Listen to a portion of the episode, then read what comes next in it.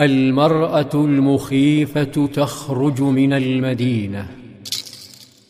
امرأة مخيفة لم يرها أحد سوى النبي صلى الله عليه وسلم. رآها تمشي في المدينة ناشرة شعرها المجعد. تمشي في كل اتجاه حتى خرجت منها. وتوقفت فنزلت في الجحفة. وهي المنطقة التي تسمى مهيعه استيقظ صلى الله عليه وسلم فقص رؤياه على أصحابه وفسرها فقال أولتها أن وباء المدينة نقل إلى مهيعه هذه الرؤيا تدل على استجابة الله لدعائه السابق.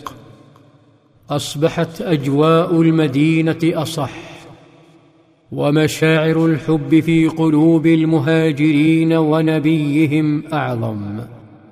حتى أعلن صلى الله عليه وسلم حبه في طرقاتها لأطفالها ورجالها ونسائها وحتى جبالها.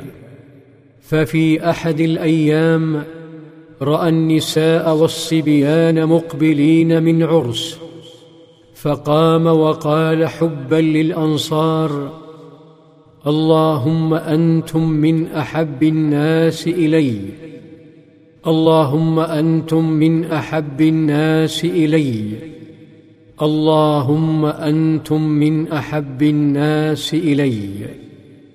كلمات أبهجتهم أكثر مما أبهجهم العرس. لكن في المدينة قلوبا تريد اغتيال هذا الحب. تشتعل حسدا في صدور يهود.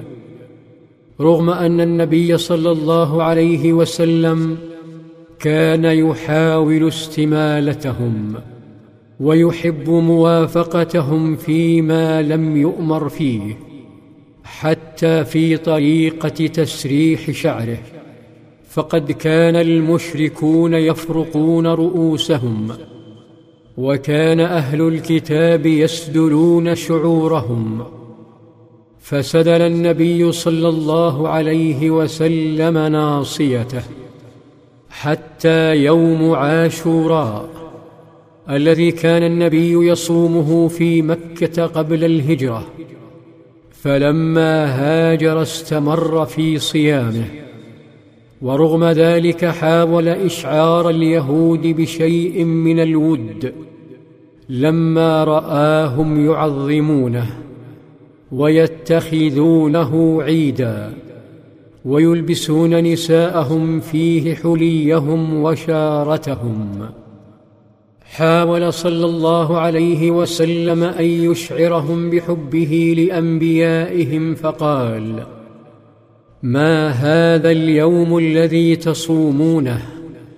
فقالوا هذا يوم عظيم أنجى الله فيه موسى وقومه وأغرق فرعون وقومه فصامه موسى شكرا.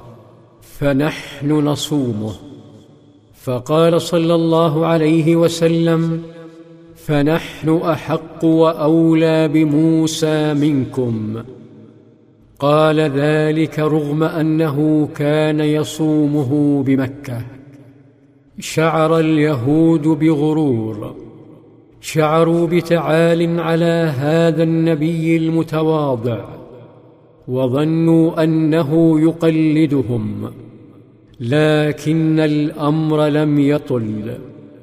ففجأة وبينما كان صلى الله عليه وسلم يصلي بالناس إذ بالوحي ينزل عليه أثناء الصلاة ينزل عليه بشيء أغاظهم.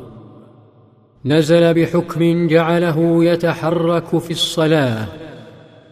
تحرك حركة أحرقت ما تبقى من كبريائهم وجعلتهم يتمنون أن يعود لموافقتهم.